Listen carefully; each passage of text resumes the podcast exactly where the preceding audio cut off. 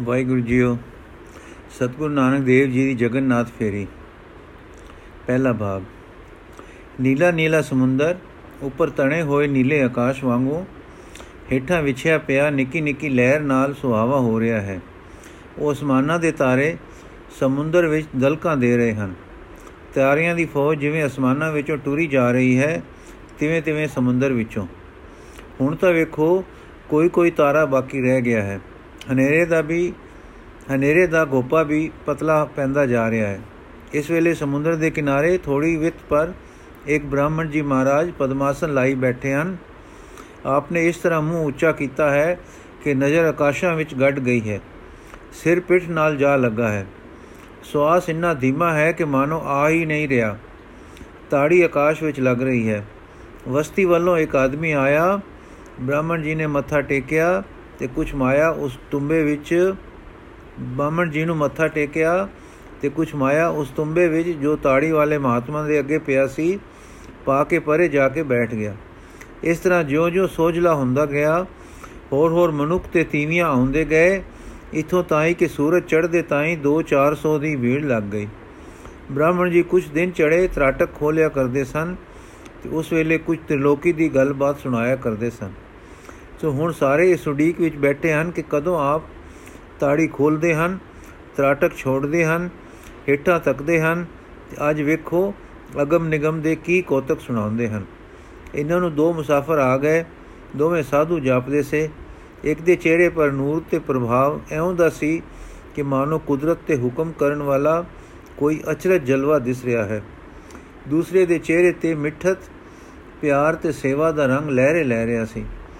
ਇਹ ਦੋਵੇਂ ਆ ਕੇ ਖੜੇ ਹੋ ਗਏ। ਕੁਝ ਚਿਰ ਤੱਕਦੇ ਰਹੇ। ਖਲਕਤ ਦੀ ਨਜ਼ਰ ਵੀ ਉੱਠੀ ਤੇ ਉਹਨਾਂ ਤੇ ਜਾ ਪਈ। ਬੇਵਸੇ ਸਭ ਦੇ ਸਿਰ ਝੁਕ ਗਏ। ਕੁਝ ਚਿਰ ਦੋਵੇਂ ਤੱਕਦੇ ਰਹੇ, ਫਿਰ ਇੱਕ ਨੇ ਅੱਗੇ ਵੱਧ ਕੇ ਬ੍ਰਾਹਮਣ ਦੇ ਅੱਗੋਂ ਉਸ ਦਾ ਪੈਸਿਆਂ ਵਾਲਾ ਤੁੰਬਾ ਚਾ ਕੇ ਉਸ ਦੀ ਪਿੱਠ ਪਿੱਛੇ ਧਰ ਦਿੱਤਾ ਤੇ ਆਪ ਪਿੜ ਦੇ ਵਿੱਚ ਬੈਠ ਗਏ। ਸੂਰਜ ਹੁਣ ਉੱਚਾ ਹੋ ਆਇਆ ਸੀ। ਅਸਮਾਨ ਵਿੱਚ ਧੁੱਪ ਦੀ ਲਿਸ਼ਕ ਵਿੱਚ ਨਜ਼ਰ ਘਬਰਾਉਂਦੀ ਸੀ। ਵੇਲਾ ਹੋ ਗਿਆ ਕਿ ਹੁਣ ਤਾੜੀ ਖੁੱਲ ਜਾਏ ਸੋ ਬ੍ਰਾਹਮਣ ਜੀ ਨੇ ਸਹਿਜ ਸਹਿਰੇ ਸਹਿਜੇ ਦੌੜ ਨਰਮ ਕਰਨੀ ਸ਼ੁਰੂ ਕੀਤੀ ਸਹਿਜੇ ਸਹਿਜੇ ਨੈਣ ਬੰਦ ਕੀਤੇ ਸਹਿਜੇ ਸਹਿਜੇ ਦੌੜ ਟਿਕਾਏ ਟਿਕਾਣੇ ਤੇ ਲੈ ਆਏ ਅਹੋ ਧੰਨਿਆ ਦੀ ਆਵਾਜ਼ ਆਈ ਨੈਣ ਫਿਰ ਖੋਲੇ ਤੇ ਚਾਰ ਚਫੇਰੇ ਤੱਕੇ ਤੇ ਬੋਲੇ ਸੁਖੀ ਰਹੋ विष्णु भगवान प्रसन्न थे नारद जी से प्रेम वाक कर रहे थे अद्भुत कथा हो रही थी ब्रह्मपुरी में एलाद था शिवपुरी में आज संकीर्तन हो रहा है नटराज नाच कर रहे हैं सुखी बसो भाई प्रजा के भाग अच्छे हैं आनंद से रहो धन से धाम भरे रहें मुसाफिर ब्राह्मण राज जी आपने की वाक उचारिया है ਇਹ ਪ੍ਰਸੰਨ ਸੁਣਦੇ ਹੀ ਬ੍ਰਾਹਮਣ ਦੀ ਨਜ਼ਰ ਇਸ ਪਾਸੇ ਗਈ ਦਿਲ ਵਿੱਚ ਇੱਕ ਚੁੰਬੀ ਭਰੀ ਭਰੀ ਗਈ ਇੱਕ ਕੰਬਾ ਸ਼ੀਰ ਵਿੱਚੋਂ ਲੰਘਿਆ ਅੱਖਾਂ ਵਿੱਚ ਇੱਕ ਖਿਸਖਿਸੀ ਜਿਹੀ ਝਰਨਾਟ ਵੇਖੀ ਫਰੀ ਜਵਾਬ ਦੇਣ ਵੱਲੋਂ ਜੀ ਬੰਦ ਪਾਈ ਦੇਵੀ ਮੁਸਾਫਰ ਨੇ ਫਿਰ ਉਹ ਪ੍ਰਸ਼ਨ ਕੀਤਾ ਹੁਣ ਬੜਾ ਹਿਆ ਕਰਕੇ ਸਰਦਾ ਘਟਣ ਦੇ ਭੈ ਤੋਂ ਕੁਝ ਬਲ ਪਾ ਕੇ ਮਨ ਉੱਚਾ ਕੀਤਾ ਤੇ ਦਬੀ ਜਿਹੀ ਆਵਾਜ਼ ਵਿੱਚ ਬੋਲਿਆ ਬ੍ਰਾਹਮਣ घूर के अगम निगम की बातें हैं तुम क्या जानो बाल के मुसाफिर आप अंतर्जामी हो ब्राह्मण ਅੱਖਾਂ ਮੀਟ ਕੇ ਯੋਗ ਬਲ ਸੇ ਮੁਸਾਫਿਰ ਐਉਂ ਗੁਪਤ ਨੂੰ ਵੇਖਦੇ ਹੋ ਜਿਵੇਂ ਪ੍ਰਤੱਖ ਜਗਤ ਨੂੰ ਗਾਮਨ ਯੋਗ ਬਲ ਸੇ। ਥਲ ਥਲ ਕੇ ਤਸਲ ਕੇ ਹਸਤਾਮਲਵਤ ਮੁਸਾਫਰ, ਆਪ ਦਾ ਤੁੰਬਾ ਕਿੱਥੇ ਹੈ? ਬ੍ਰਹਮਣ ਅੱਗੇ ਇੱਧਰ ਉੱਧਰ ਵੇਖ ਕੇ, ਹੈ, ਕਿੱਧਰ ਗਿਆ ਸਾਲਾ? ਮੁਸਾਫਰ ਤੇ ਲੋਕੀ ਤੇ ਅਗਮ ਨਿਗਮ ਦੇ ਦਿਸ਼ਟਾ ਜੀ, ਆਪਣੇ ਤੁੰਬੇ ਦਾ ਤੁਹਾਨੂੰ ਪਤਾ ਨਹੀਂ ਕਿ ਸਾਲਾ ਕਿੱਥੇ ਗਿਆ। ਬ੍ਰਾਹਮਣ ਖਿਜ ਕੇ, ਸ਼ਰਾਬ ਦੇਗਾ, ਨਹੀਂ ਬਤਾਓ ਕਿੱਧਰ ਹੈ? ਮੁਸਾਫਰ ਤਰਾਟਕ ਲਗਾਓ, ਸਮਾਧੀ ਜਮਾਓ, ਅੰਤਰਮੁਖ ਹੋ ਜਾਓ, ਲਿਆਓ ਪਤਾ। ਬ੍ਰਾਹਮਣ ਸ਼ਰਮਿੰਦਾ ਹੋ ਕੇ, ਕਿੱਧਰ ਹੈ? ਬਤਾਓ। ਗੂਰ ਕੇ ਸ਼ਹਿਰ ਵਾਸੀਆਂ ਨੂੰ, ਬਤਾਓ ਕਿੱਧਰ ਹੈ? ਸਾਰੇ ਲੋਕੀ ਹੱਸ ਪਏ। ਬ੍ਰਾਹਮਣ ਖਿਸਿਆ ਕੇ, ਜਿਸ ਨਗਰੀ ਮੇ ਸਾਧੂ ਬ੍ਰਾਹਮਣ ਸੇ ਮਸਕਰੀ, ਉਹ ਨਗਰੀ ਉਜੜੀ। ਇਸ ਵਾਕ ਦੇ ਉਚਰਦੇ ਸ਼ਾਰ ਦੋਹਾਂ ਮੁਸਾਫਰਾਂ ਵਿੱਚੋਂ ਸੇਵਾ ਭਾਵ ਵਾਲੇ ਨੇ ਮੋਢੇ ਤੋਂ ਲਾ ਕੇ ਕੁਝ ਖੋਲਿਆ, ਵਿੱਚੋਂ ਇੱਕ ਸੁੰਦਰ ਸਾਜ ਨਿਕਲਿਆ ਜਿਸ ਨੂੰ ਉਸਨੇ ਵਜਾਇਆ, ਐਸਾ ਮਿੱਠਾ ਤੇ ਸੁੰਦਰ ਕਿ ਸਭ ਦੇ ਦਿਲ ਖਿੱਚ ਹੋ ਗਏ। ਅਰ ਮੋਹਿਤ ਹੋ ਕੇ ਫਿਰ ਹੋਰ ਸਭ ਕੁਝ ਭੁੱਲ ਗਏ। ਅੱਧੀ ਘੜੀ ਜੇ ਇਹ ਸਾਜ਼ ਵੱਜਦਾ ਰਿਹਾ, ਧਨਾਸਰੀ ਦੀ ਮਿੱਠੀ ਲੈ ਕੇ ਲੈ ਕੇ ਅਚਰਜ ਅਲਾਪ ਵਿੱਚ ਰਸ ਦਾ ਰੰਗ ਜਮਾਉਂਦੀ ਰਹੀ ਕਿ ਅਚਾਨਕ ਦੂਸਰੇ ਮੁਸਾਫਰ ਜੀ ਦਾ ਇਲਾਹੀ ਗਲਾ ਖੁੱਲਿਆ ਤੇ ਰੱਬੀ ਨਾਦ ਦੀ ਧੁਨ ਉੱਠੀ। ਧਿਆਨ ਨਾਲ ਸੁਣੋ। ਕਾਲ ਨਾਹੀ, ਜੋਗ ਨਾਹੀ ਨਾਹੀ ਸਤ ਕਾ ਡਬ। ਥਾ ਨਸ਼ਟ ਜਗ ਬਰਿਸ਼ਟ ਹੋਏ ਡੂਬਤਾ ਇੱਕ ਜਗ। ਕਲ ਮੈਂ RAM ਨਾਮ ਸਾਰ, ਅੱਖੀ ਤਮੀਟੈ ਨਾਕ ਪਕੜੈ, ਠਗਣ ਕੋ ਸੰਸਾਰ ਰਹਾਓ ਆਟ ਸੇਤੀ, ਨਾਕ ਪਕੜੈ ਸੂਝਤੇ ਤਿਨ ਲੋ। ਮਗਰ ਪਾਛੇ, ਕਛੁ ਨ ਸੂਝੈ ਏ ਪਦਮ ਅਲੋ ਖਤਰੀਆਂ ਤਾਂ ਧਰਮ ਛੋੜਿਆ, ਮਲੇਛ ਬਾਖਿਆ ਗਈ। ਸ੍ਰਿਸ਼ਟ ਸਭ ਇੱਕ ਵਰਣ ਹੋਈ, ਧਰਮ ਕੀ ਗਤ ਰਹੀ? ਅਸ਼ਟ ਸਾਜ ਸਾਜ ਪੁਰਾਣ ਸੋਧੈ ਕਰੈ ਬੇਦ ਅਭਿਆਸ। ਬਿਨ ਨਾਮ ਹਰ ਕੇ ਮੁਕਤ ਨਾਹੀ ਕਹੈ ਨਾਨਕ ਦਾਸ। ਇਹ ਸ਼ਬਦ ਦੇ ਗਾਵੇਂ ਜਾਣ ਦਾ ਇੱਕ ਲਿਵਲੀਨ ਕਰ ਲੈਣ ਵਾਲਾ ਅਸਰ ਸੀ। ਇਸ ਦੇ ਅਰਥ ਭਾਵ ਵਿੱਚ ਬ੍ਰਾਹਮਣ ਰਾਜ ਜੀ ਦੇ ਸਾਰੇ ਪਖੰਡ ਦਾ ਉਘਾੜਾ ਸੀ। ਜ਼ਮਾਨੇ ਵਿੱਚ ਵਰਤ ਰਹੀ ਭੁੱਲ ਦਾ ਨਕਸ਼ਾ ਸੀ। ਲੋਕਾਂ ਤੇ ਡਾਂਗਾ ਡਾਡਾ ਡੂੰਗਾ ਅਸਰ ਪਿਆ। ਮੁਸਾਫਰ हे ਜੋਗੀ ਰਾਜ, ਤੁੰਬਾ ਆਪ ਨੂੰ ਅਜੇ ਤੱਕ ਨਹੀਂ ਦਿਸਿਆ ਤੇ ਤ੍ਰਿਲੋਕੀ ਦੀ ਖਬਰ ਤੁਸੀਂ ਰੋਜ਼ ਦਿੰਦੇ ਹੋ, ਤੁੰਬਾ ਆਪ ਦੀ ਪਿੱਠ ਪਿੱਛੇ ਪਿਆ ਹੈ। ਆਪ ਨੂੰ ਉਸ ਦਾ ਪਤਾ ਨਹੀਂ, ਇਹ ਜੋਗ ਹੈ ਕਿ ਅਜੋਗ ਹੈ? ਸਾਰੇ ਭਗਤ ਜਨਾਂ ਦੀ ਸ਼ਰਧਾ ਇਸ ਵੇਲੇ ਸੱਟ ਖਾ ਗਈ। ਕਈ ਤਾਂ ਜੋ ਬਹੁਤ ਮੁਗਧ ਸੇ, ਅਜੇ ਵੀ ਬ੍ਰਾਹਮਣ ਦੇ ਨਾਲ ਕੁਝ ਹਮਦਰਦੀ ਵਿੱਚ ਸੇ, ਪਰ ਬਾਕੀ ਦੇ ਕੋਈ ਹੱਸ ਰਹੇ ਸਨ ਕੋਈ ਸੈਨਤਾ ਕਰ ਰਹੇ ਸਨ ਤੇ ਕੋਈ ਰੱਬੀ ਮੁਸਾਫਰਾਂ ਵੱਲ ਤੱਕ ਤੱਕ ਕੇ ਅਚਰਜ ਹੋ ਰਹੇ ਸਨ ਕਿ ਇੰਨੇ ਨੂੰ ਉਹਨਾਂ ਨੇ ਇੱਕ ਹੋਰ ਸ਼ਬਦ ਗਾਵਿਆ। ਸਾਰੇ ਦਿਲ ਖਿੱਚ ਹੋ ਗਏ ਤੇ ਇਸ ਉਸ ਧੁਨ ਵਿੱਚ ਮਗਨ ਹੋ ਗਏ। ਜੋਗੀ ਬ੍ਰਾਹਮਣ ਇਸ ਵੇਲੇ ਖਿਸਕੰਤ ਹੋ ਗਿਆ ਤੇ ਕਿਸੇ ਨੂੰ ਉਸ ਦਾ ਧਿਆਨ ਵੀ ਨਾ ਰਿਹਾ। ਸ਼ਬਦ ਸਮਾਪਤ ਹੋਣ ਪਰ ਲੋਕਾਂ ਨੇ ਬੇਨਤੀ ਕੀਤੀ ਕਿ ਆਪ ਸ਼ਹਿਰ ਚੱਲੋ, ਪਰ ਆਪ ਉੱਥੇ ਹੀ ਟਿਕੇ ਰਹੇ ਤੇ ਲੋਕ ਪ੍ਰਣਾਮ ਕਰ ਕਰਕੇ ਚਲੇ ਗਏ। ਫਿਰ ਦੁਪਹਿਰੇ ਕੁਝ ਸੱਜਣ ਭੋਜਨ ਲੈ ਆਏ ਤੇ ਵਾਰਤਾਲਾਪ ਕਰਦੇ ਰਹੇ। ਜਦ ਲੋਕੀ ਸ਼ਹਿਰ ਵਿੱਚੋਂ ਘਰੋਂ ਘਰੀ ਗਏ ਤਾਂ ਸਵੇਰ ਵਾਲੀ ਕਥਾ ਮਸ਼ਹੂਰ ਹੋ ਗਈ। ਜਿੱਥੇ ਵੇਖੋ ਇਹੋ ਗੱਲ, ਜਿੱਥੇ ਸੁਣੋ ਇਹੋ ਕਹਾਣੀ। ਲੋਕੀ ਸੁਣਦੇ ਸਨ, ਹੱਸਦੇ ਸਨ ਤੇ ਫਿਰ ਉਹਨਾਂ ਰੱਬੀ ਬੰਦਿਆਂ ਦੇ ਦੀਦਾਰ ਦੀ ਚਾਹ ਕਰਦੇ ਸਨ। ਇਹ ਰੱਬੀ ਬੰਦੇ ਕੌਣ ਸਨ? ਕਲਤਾਰਨ ਕਲਤਾਰਨ ਭਗਵਾਨ ਗੁਰੂ ਨਾਨਕ ਦੇਵ ਨਿਰੰਕਾਰੀ, ਜੋ ਅਸਾਮ, ਕਛਾਰ, ਪੂਰਬੀ ਬੰਗਾਲ, ਬ੍ਰਹਮਾ ਬਰਮਾ ਦੀ ਸੈਲਾ ਕਰਦੇ ਸਮੁੰਦਰ ਰਸਤੇ, ਬਰਮਾ ਦਾ ਦੀ, ਬਰਮਾ ਦਾ ਸੈਲਾ ਕਰਦੇ ਸਮੁੰਦਰ ਰਸਤੇ ਰਾਤ ਪੂਰੀ ਅਪੜੇ ਸਨ। ਪੂਰੀ ਜਗਨਨਾਥ ਦਾ ਨਾਮ ਹੈ, ਜੋ ਸਮੁੰਦਰ ਕਿਨਾਰੇ ਹਿੰਦੂਆਂ ਦਾ ਭਾਰੀ ਤੀਰਥ ਹੈ। ਜਿਸ ਦੀ ਬਾਬਤ ਖਿਆਲ ਹੈ ਕਿ ਕਦੇ ਬੋਧੀਆਂ, ਕਦੇ ਵਾਮੀਆਂ, ਕਦੇ ਵੈਸ਼ਨਵਾਂ ਦੇ ਹੱਥ ਸੀ, ਪਰ ਹੁਣ ਵੈਸ਼ਨਵ ਮੰਦਰ ਹੈ ਤੇ 12ਵੀਂ ਸਦੀ ਤੋਂ ਵੈਸ਼ਨਵਾਂ ਦਾ ਤੀਰਥ ਰਾਜ ਹੈ। ਹਾੜ ਸੁਦੀ ਪੰਚਮੀ ਨੂੰ ਇੱਥੋਂ ਰਥ ਨਿਕਲਦਾ ਹੈ, ਖਿਚੜੀ ਦਾ ਲੰਗਰ ਚੱਲਦਾ ਹੈ, ਕਲੇਵਰ ਚੜਦਾ ਹੈ। ਉਸ ਸਮੇਂ ਕਈ ਹੋਰ ਰਸਮਾਂ ਰਿਵਾਜ ਜਾਰੀ ਹਨ, ਜਾਰੀ ਸਨ ਤੇ ਬੁੱਤ ਪ੍ਰਸਤੀ ਕਮਾਲ ਤੇ ਸੀ। ਪਖੰਡ ਦਾ ਜ਼ੋਰ ਸੀ, ਲੋਕੀ ਇੱਥੇ ਆ ਕੇ ਮਰਨਾ ਤੇ ਰਥ ਅੱਗੇ ਲੰਮੇ ਪੈ ਕੇ ਆਤਮਘਾਤ ਕਰਨਾ ਧਨ ਸਮਝਦੇ ਸਨ। ਇਸ ਪ੍ਰਕਾਰ ਦੇ ਬਨਾਵਟੀ ਰੰਗਾਂ ਵਿੱਚੋਂ ਵਿੱਚ ਸਤਨਾਮ ਦਾ ਚਾਨਣ ਪਾਉਣ ਮਹਾਰਾਜ ਉੱਥੇ ਅਪੜੇ ਸਨ। ਅਪੜਦੇ ਹੀ ਸ਼ਹਿਰ ਵਿੱਚ ਆਪ ਦੇ ਕੋਤਕ ਦੀ ਕਥਾ ਹੋ ਰਹੀ ਸੀ। ਅਨੇਕਾਂ ਲੋਕ ਦਿਹਾੜੀ ਦਰਸ਼ਨ ਵਾਸਤੇ ਗਏ। ਰਾਤ ਆਈ ਤੇ ਬੀਤ ਗਈ। ਅਗਲੇ ਦਿਨ ਲੋਕੀ ਫੇਰ ਬ੍ਰਾਹਮਣ ਜੀ ਮਹਾਰਾਜ ਦੀ ਤਾੜੀ ਤੱਕਣ ਗਏ। ਕੁਝ ਮਖੌਲ ਨਾਲ ਕੁਝ ਵਹਿਮ ਜੇ ਹੇਠ ਤੇ ਕੁਝ ਤੱਕਣ ਕਿ ਵੇਖੋ ਕੀ ਹੁੰਦਾ ਹੈ। ਪਰ ਉਹ ਤਾਂ ਹੁਣ ਹੈ ਨਹੀਂ ਸੀ। ਉਸੇ ਥਾਂ ਦੇਵੀ ਨਾਦ ਹੋ ਰਿਹਾ ਸੀ। ਭਾਈ ਮਰਦਾਨਾ ਜੀ ਕੀਰਤਨ ਕਰ ਰਹੇ ਸਨ ਤੇ ਮਹਾਰਾਜ ਸਮਾਧੀ ਵਿੱਚ ਬੈਠੇ ਸਨ। ਕੀਰਤਨ ਦਾ ਆਨੰਦ ਇਤਨਾ ਦਿਲ ਖਿਚਵਾ ਸੀ ਕਿ ਸਾਰੇ ਆਏ ਸੱਜਣ ਪੱਥਰ ਦੀਆਂ ਮੂਰਤਾਂ ਵਾਂਗ ਟਿਕ ਕੇ ਸੁਣਦੇ ਰਹੇ। ਜਦੋਂ ਸੂਰਜ ਉੱਚਾ ਹੋਇਆ, ਤਦੋਂ ਭਾਈ ਮਰਦਾਨੇ ਭੋਗ ਪਾਇਆ। ਸਤਿਗੁਰਾਂ ਨੇ ਵਾਹਿਗੁਰੂ ਜੀ ਦੇ ਯਸ਼ ਤੇ ਨਾਮ ਦੇ ਕੁਝ ਪਿਆਰ ਭਰੀ ਗੱਲਬਾਤ ਸੁਣਾਈ ਤੇ ਕਿਤਨੇ ਸੱਜਣ ਨਾਮ ਧਰੀਕ ਹੋਏ, ਅਰਥਾਤ ਪਰਮੇਸ਼ਵਰ ਦੀ ਯਾਦ ਸਿਮਰਨ ਵਿੱਚ ਆਏ। ਸੋ ਉੱਥੇ ਹੁਣ ਨਿੱਕੇ ਜਿਹੇ ਸਤਸੰਗ ਦਾ ਰੰਗ ਜਮ ਗਿਆ। ਜੋ-ਜੋ ਪ੍ਰਭਾਤ ਵਧੀ ਆ ਰਹੀ ਸੀ, ਘਰ ਬੈਠੇ ਜੋਗੀ ਰਾਜ ਜੀ ਖੁਣਸ਼ ਰਹੇ ਸਨ। ਕਦੇ ਸੋਚਦੇ ਸਨ ਕਿ ਉੱਥੇ ਆਪ ਜਾ ਕੇ ਚੇਲੇ ਬਾਲੇ ਨਾਲ ਲਿਜਾ ਕੇ ਤੇ ਯੋਗ ਦਰਸ਼ਨ ਅੱਗੇ ਰੱਖ ਕੇ ਬੈਸ ਵਿੱਚ ਉਹਨਾਂ ਨੂੰ ਹਰਾਈਏ। ਆਪਣਾ ਵਿਦਿਆ ਬਲ ਉਹਨਾਂ ਨੂੰ ਢਾਰਸ ਦਿੰਦਾ ਸੀ, ਪਰ ਜਦ ਉਹ ਭੈ ਭਰੀ ਜਰਨਾਟ ਚੇਤੇ ਆਉਂਦੀ ਸੀ, ਤਾਂ ਜੀ ਬੈਠ ਜਾਂਦਾ ਸੀ ਅਤੇ ਚਰਚਾ ਕਰਕੇ ਗਈ ਬਾਜੀ ਜਿੱਤਣ ਦੀ ਆਸ ਟੁੱਟ ਜਾਂਦੀ ਸੀ। ਫਿਰ ਦਿਲ ਨੂੰ ਇਹ, ਅਹੋ ਦੇਵਗਤੀ ਅਹੋ ਦੇਵਗਤੀ ਆਖ ਕੇ ਚੌ ਦਿੰਦੇ ਸਨ, ਪਰ ਜੋ ਬਣੀ ਬਣਾਈ ਰੁੜ ਗਈ ਸੀ ਉਸ ਦਾ ਵਿਯੋਗ ਚੋਂ ਵੀ ਨਹੀਂ ਸੀ ਕਰਨ ਦਿੰਦਾ। ਇਸ ਤਰ੍ਹਾਂ ਦੀ ਬਿਤਾਬੀ ਵਿੱਚ ਉਸ ਦਾ ਵਕਤ ਲੰਘ ਰਿਹਾ ਸੀ, ਪਰ ਸੁਝਦਾ ਕੁਝ ਨਹੀਂ ਸੀ। ਪੂਰੀ ਵਿੱਚ ਸੰਸਕ੍ਰਿਤ ਵਿਦਿਆ ਦਾ ਜ਼ੋਰ ਸੀ ਤੇ ਅੱਛੇ ਅੱਛੇ ਪੰਡਤ ਇੱਥੇ ਰਹਿੰਦੇ ਸਨ। ਹਿੰਦੂ ਤੀਰਥਾਂ ਪਰ ਪਾਂਡੇ ਹੁੰਦੇ ਸਨ, ਜੋ ਮੁਸਾਫਰਾਂ ਲਈ ਪੁਜਾਰੀ ਤੇ ਉਪਦੇਸ਼ ਦਾਤਾ ਤੋਂ ਵੱਖਰਾ ਸਰਾਂ ਵਾਲੇ ਦਾ ਕੰਮ ਵੀ ਕਰ ਦਿੰਦੇ ਸਨ। ਇਹਨਾਂ ਪੰਡਿਆਂ ਵਿੱਚ ਇੱਕ ਯਾਤਰੀ ਨਾਮੇ ਪੰਡਾ ਸੀ, ਜਿਸ ਦਾ ਪ੍ਰਸਿੱਧ ਨਾਮ ਕਲਯੁਗ ਸੀ, ਕਿਉਂਕਿ ਇਹ ਬੜਾ ਦਿਲ ਚਲਾ ਤੇ ਉਪਦਰਵੀ ਆਦਮੀ ਸੀ।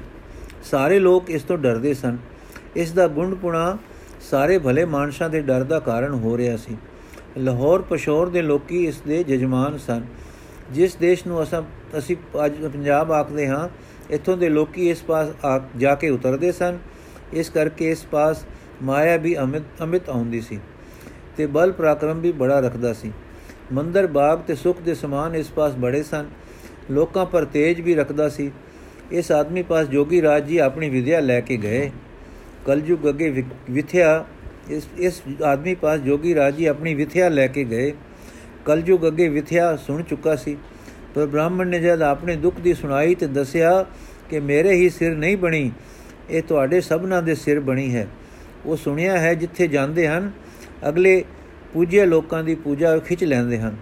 ਢਾਕੇ ਵਿੱਚ ਨੂਰ ਸ਼ਾਹ ਵਰਗੇ ਗੱਦੀਦਾਰਾਂ ਤੇ ਬੋਲ ਬਾਲੇ ਬੋਲ ਬਾਲੇ ਕਰ ਆਏ ਹਨ। ਤੁਸੀਂ ਕਿਸ ਬਾਗ ਦੀ ਮੂਲੀ ਹੋ? ਚੰਗਾ ਹੋਵੇ ਕਿ ਜੜ ਫੜਨ ਤੋਂ ਪਹਿਲਾਂ ਪਹਿਲਾਂ ਇੱਥੋਂ ਕੱਢ ਦਿਓ। ਪਿੱਛੋਂ ਕੱਢਣਾ ਔਖਾ ਕੰਮ ਹੋ ਜਾਵੇਗਾ। ਅਜੇ 3-4 ਦਿਨ ਹੀ ਹੋਏ ਹਨ। ਫਿਰ ਦੇਖੋ ਕਿ ਕਿੰਨੇ ਲੋਕ ਸਵੇਰੇ ਜਾਂਦੇ ਤੇ ਮੱਥੇ ਟੇਕਦੇ ਹਨ। ਆਪ ਨੂੰ ਪਤਾ ਨਹੀਂ ਕਿ ਉਹਨਾਂ ਦੇ ਨਾਲ ਇੱਕ ਨੀਚ ਜਾਤ ਦਾ ਡੂਮ ਹੈ। ਹਿੰਦੂ ਮੁਸਲਮਾਨ ਨੂੰ ਇੱਕ ਕਰ ਰਹੇ ਹਨ। ਵਰਣ ਵੇਖ ਦੀ ਫੇਰੀ ਵੈਰੀ ਹਨ। ਦੱਸੋ, ਜੇ ਪੈਰ ਪਸਰ ਗਏ ਤਾਂ ਕੀ ਕਰੋਗੇ? ਇਸ ਤਰ੍ਹਾਂ ਦੀਆਂ ਬਛਾਵੀਆਂ ਗੱਲਾਂ ਸੁਣ ਸੁਣ ਕੇ ਦਾਤਰੀ ਪੰਡਾ ਤੱਤਾ ਹੋ ਗਿਆ ਤੇ ਗੁੱਸੇ ਵਿੱਚ ਆ ਕੇ ਤਦਬੀਰਾਂ ਸੋਚਣ ਲੱਗਾ। ਪਰ ਉਸ ਦਾ ਦਿਲ ਕੁਝ ਥੋੜੀ ਸੁਨਸੁਨੀ ਖਾ ਜਾਏ, ਜਿਸ ਦਾ ਉਸ ਨੂੰ ਪਤਾ ਨਾ ਲੱਗੇ। ਗੁੱਸੇ ਤੇ ਸੁਨਸੁਨੀ ਦੇ ਅਸਰਾਂ ਹੇਠ ਉਸ ਨੂੰ ਇਹ ਸੁਝੀ ਕਿ ਪਹਿਲਾਂ ਕਿਸੇ ਹੱਥ ਸੁਨੇਹਾ ਗਲੀਏ। ਸੋ ਇੱਕ ਦਾਸ ਨੂੰ ਗਲਿਆ, ਜਿਸ ਨੇ ਜਾ ਕੇ ਗੁਰੂ ਜੀ ਨੇ ਆਖਿਆ ਕਿ ਪੰਡਿਆਂ, ਦੇ ਸ਼੍ਰੋਮਣੀ ਜੀ ਆਖਦੇ ਹਨ ਕਿ ਆਪ ਇੱਥੋਂ ਚਲੇ ਜਾਓ ਕਿਸੇ ਹੋਰ ਦੇਸ਼ ਵਿਚਰੋ ਇਹ ਤੀਰਥ ਮਹਾ ਪਵਿੱਤਰ ਥਾਂ ਸਾਡਾ ਹੈ, ਇੱਥੇ ਨਾ ਟਿਕੋ।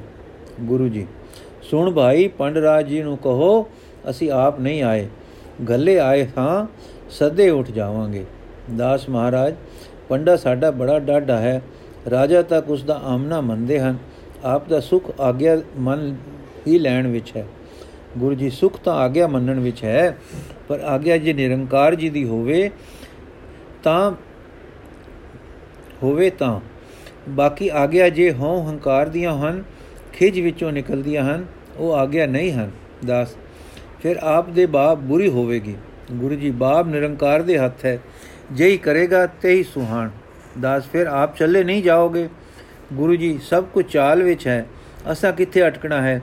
ਨਦੀਆਂ ਕਦੇ ਅਟਕਦੀਆਂ ਹਨ, ਪੌਣ ਦਾ ਵੇਗ ਕਦੇ ਰੁਕਿਆ ਨਹੀਂ। ਕੁਦਰਤੀ ਸਮਾਨ ਸਭ ਚੱਲ ਰਹੇ ਹਨ। ਪਰ ਕੁਦਰਤ ਦਾ ਚੱਲਣਾ ਕਾਦਰ ਦੇ ਬੱਧੇ ਵੇਗ ਵਿੱਚ ਹੈ। ਜਿਉ ਪ੍ਰੇਰੇ ਕਰਨਾ, ਜਿਉ ਟੋਰੇ ਟੁਰਨਾ। ਦਾਸ ਜੀ, ਜਦ ਕੋਈ ਵਾਹ ਨਾ ਗਈ, ਦਾਸ ਦੀ ਜਦ ਕੋਈ, ਦਾਸ ਜੀ, ਜਦ ਕੋਈ ਵਾਹ ਨਾ ਗਈ ਤਾਂ ਉਸ ਜਾ ਪੰਡੇ ਨੂੰ ਦੱਸਿਆ ਕਿ ਉਸ ਤਾਂ ਕੋਈ ਐਸੇ ਪੀੜੇ ਬਦਾਮ ਹਨ ਕਿ ਉਹ ਤਾਂ ਕੋਈ ਐਸੇ ਪੀੜੇ ਬਦਾਮ ਹਨ ਜੋ ਕਿਸੇ ਅਥੋੜੇ ਨਾਲ ਭਜ ਨਹੀਂ ਸਕਦੇ। ਕੋੜਾ ਵਾਕ ਆਖਦੇ ਨਹੀਂ, ਲੜਦੇ ਨਹੀਂ, ਜ਼ੋਰ ਨਹੀਂ ਕਰਦੇ, ਸਹਿੰਦੇ ਹਨ ਸਹਾਰਦੇ ਹਨ, ਜਲਦੇ ਹਨ, ਪਰ ਉਹ ਜਲਣ ਤੇ ਸਹਾਰਨ ਵਿੱਚ ਕੋਈ ਅਮਿਟ ਤਾਕਤ ਤੇ ਅਟੁੱਟ ਬਲ ਹੈ, ਜਿਸ ਵਿੱਚ ਦੂਸਰੇ ਦੀ ਹਾਰ ਹੈ, ਉਹ ਆਪ ਦਾ ਹੁਕਮ ਇਥੋਂ ਟੁਰ ਜਾਣ ਦਾ ਨਹੀਂ ਮੰਨਦੇ। ਜਿਸ ਦੀ ਹੈਂਕੜ ਅੱਗੇ ਸਭ ਝੁਕਦੇ ਸਨ, ਉਸ ਅੱਗੇ ਕਿਸੇ ਦਾ ਨਾ ਝੁਕਣਾ ਇੱਕ ਭਾਰੀ ਕ੍ਰੋਧ ਪੈਦਾ ਕਰਨ ਵਾਲਾ ਸੀ। ਸੋ ਪੰਡੇ ਹੋਰੀ ਆਪਣੀ ਆਈਆਂ ਤੇ ਆ ਗਏ। ਹੁਕਮ ਹੋ ਗਿਆ ਕਿ 100 ਲੱਠ ਬਾਦ ਲੋਂਡੇ ਪੈਰ ਚਲੋ ਚਲੋ ਔਰ ਉਹਨਾਂ ਨੂੰ ਧੱਕੇ ਦੇ ਕੇ ਚਿਲਕਾ ਝੀਲ ਤੱਕ ਦੇਸ਼ ਬਦਰ ਕਰ ਆਓ। ਨਾ ਮੰਨਣ ਤਾਂ ਖੰਡਾ ਖੜਕ ਪ੍ਰਵੇ। ਇਹ ਖਬਰ ਮਸ਼ਹੂਰ ਹੋ ਗਈ। ਥੋੜੇ ਜਿਹੇ ਲੋਕੀ ਜੋ ਪ੍ਰੇਮੀ ਹੋ ਗਏ ਸਨ, ਫਿਰ ਉਹਨਾਂ ਨੇ ਜਾ ਕੇ ਪੰਡੇ ਨੂੰ ਸਮਝਾਇਆ, ਪਰ ਉਹ ਕਿਸੇ ਦੇ ਆਖੇ ਨਾ ਲੱਗਾ। ਨਿਰਾਸ਼ ਹੋ ਕੇ ਫਿਰ ਉਹਨਾਂ ਨੇ ਜਾ ਗੁਰੂ ਬਾਬੇ ਨੂੰ ਦੱਸਿਆ ਕਿ ਅੱਜ ਇਹ ਬਾਣਾ ਵਰਤਣਾ ਹੈ। ਸੋ ਆਪ ਸਾਡੇ ਨਾਲ ਚੱਲੋ, ਤਾਂ ਆਪ ਨੂੰ ਕਿਤੇ ਲੁਕਾ ਲਵੀਏ। ਫਿਰ ਸਹਜੇ ਸਹਜੇ ਰਾਜੇ ਨੂੰ ਆਖ ਵੇਖ ਕੇ ਪੰਡੇ ਨੂੰ ਠੀਕ ਕਰ ਲਵਾਂਗੇ। ਸਤਗੁਰ ਨੇ ਉੱਤਰ ਦਿੱਤਾ, ਇਹ ਪਹਿਰਾ ਚੌਥੇ ਯੁੱਗ ਕਲਯੁਗ ਦਾ ਕਹਿੰਦਾ ਹੈ। ਜੇ ਕੋ ਨਾ ਨਾਉ ਲਏ ਬਦਨਾਮੀ ਇਸ ਦਾ ਲੱਛਣ ਹੈ ਨਸ ਲੁੱਕ ਕੇ ਕਿੱਥੇ ਜਾਣਾ ਹੋਇਆ। ਕਲਯੁਗ ਦੇ ਸਮੇਂ ਜਮੇ, ਜੰਮੇ ਜੀਵਾਂ ਨੇ ਇਸੇ ਸਮੇਂ ਹੀ ਸਮੇਂ ਹੀ ਕਲਿਆਣ ਲੱਭਣੀ ਹੈ। ਕਲਯੁਗ ਦੀ ਕਲਿਆਣ ਨਾਮ ਵਿੱਚ ਹੈ। ਨਾਮ ਕਲਯੁਗ ਤੋਂ ਮਹਾਨ ਬਲ ਰੱਖਦਾ ਹੈ। ਇਸ ਪੰਡੇ ਦਾ ਕੀ ਹੈ? ਜਿਸ ਦਾ ਨਾਮ ਜਾਂ ਅਲ ਮਾਤਰ ਕਲਯੁਗ ਹੈ। ਅਸੀਂ ਜਿਸ ਦੇ ਹਾਂ, ਉਸ ਦੀ ਟੇਕ ਤੇ ਬੈਠੇ ਹਾਂ, ਜੋ ਉਹ ਚਾਹੇਗਾ ਹੋਵੇਗਾ। ਇਸ ਤਰ੍ਹਾਂ ਨਾਲ ਲੋਕੀ ਮਿੰਤਾਂ ਤਰਲੇ ਕਰ ਚੁੱਕੇ, ਆਪ ਨੂੰ ਡੁਲਾ ਨਹੀਂ ਸਕੇ। ਸੋ ਕੁਝ ਸੱਜਣ ਤਾਂ ਪੰਡੇ ਤੋਂ ਡਰ ਕੇ ਇੱਧਰ ਉੱਧਰ ਹੋ ਗਏ, ਪਰ ਕੁਝ ਬੈਠ ਗਏ ਤੇ ਉਹ ਜਾਣੋ ਜਾਣ, ਜਾਣੇ ਜਾਣ ਜਾਏ। ਕਿ ਉਹ ਜਾਣੇ ਜਾਣ ਜਾਏ, ਪਰ ਇਸ ਦੇਵੀ ਮੂਰਤ ਦੀ ਰਾਖੀ ਜ਼ਰੂਰ ਕਰਨੀ ਹੈ। ਲੋਂਡਾ ਪੈਰ ਹੋ ਗਿਆ, ਮਰਦਾਨਾ ਉਸੇ ਵੇਲੇ ਦਾ ਕੁਝ ਘਬਰਾ ਰਿਹਾ ਸੀ। ਉਸ ਦਾ ਦਿਲ ਵਿਦਿਆ ਸੰਗੀਤ ਵਿਦਿਆ ਦਾ ਕੋਮਲ ਰਸਿਆ ਹੋਣ ਕਰਕੇ ਸੁਵਲ ਹੀ ਸੁਵਲ ਸੀ ਤੇ ਉਸ ਉਹ ਅਸਰਾ ਨੂੰ ਛੇੜੀ ਲੈਂਦਾ ਛੇਤੀ ਲੈਂਦਾ ਸੀ। ਨਾਮ ਦਾ ਰਸਿਆ ਵੀ ਸੀ, ਪਰ ਅਜੇ ਅਭੈ ਪਦ ਤੋਂ ਕੁਝ ਉਰੇ ਸੀ। ਇੰਨੇ ਨੂੰ ਗਰਦ ਉੱਠੀ, ਹਨੇਰੀ ਵੱਗੀ, ਬੱਦਲ ਗੱਜੇ, ਬਿਜਲੀ ਕੜਕੀ, ਸਮੁੰਦਰ ਵਿੱਚ ਖਿਲਬਿਲੀ ਮੱਚੀ, ਉਹ ਨਕਸ਼ਾ ਭੈ ਦਾ ਵੱਜਾ ਕੇ ਮਰਦਾਨੇ ਦਾ ਦਿਲ ਕੁਝ ਕੰਬ ਗਿਆ। ਉਧਰੋਂ ਸੌਕ ਮਰਦਾਂ ਦੇ ਮਾਰੇ ਬਕਾਰੇ ਦੀ ਆਵਾਜ਼ ਆਵੇ, ਮਰਦਾਨਾ ਹੋਰ ਘਬਰਾ ਬਰਿਆ। ਗੁਰੂ ਜੀ ਮਰਦਾਨਿਆ, ਵਾਹਿਗੁਰੂ ਦਾ ਧਿਆਨ ਧਰ, ਵਾਹਿਗੁਰੂ ਦਾ ਸਿਮਰਨ ਕਰ, ਵਾਹਿਗੁਰੂ ਦਾ ਜਾਪ ਜਪ, ਕੀਰਤਨ ਤੇ ਸਿਫਤ ਸਲਾਹ ਵਿੱਚ ਜਾ, ਵਾਹਿਗੁਰੂ ਆਪ ਹੈ, ਸਾਰੇ ਹੈ ਤੇ ਪਿਆਰ ਕਰਦਾ ਹੈ। ਤੂੰ ਅਡੋਲ ਹੋ, ਡੋਲਿਆ ਮਨ ਮਹਾਰਾਜ ਦੇ ਨਾਲੋਂ ਵਿਤ ਹੋ ਤੇ ਹੋ ਜਾਂਦਾ ਹੈ। ਮਹਾਰਾਜ ਦੇ ਨਾਲ ਜੁੜ, ਅੰਦਰੋਂ ਜੁੜ ਤੇ ਸਾਵਧਾਨ ਹੋ ਜਾ। ਨਹੀਂ, ਨਾਮ ਜਪੀ ਜਾ, ਬੇਸ਼ੱਕ ਉੱਚੀ ਉੱਚੀ ਜਪ।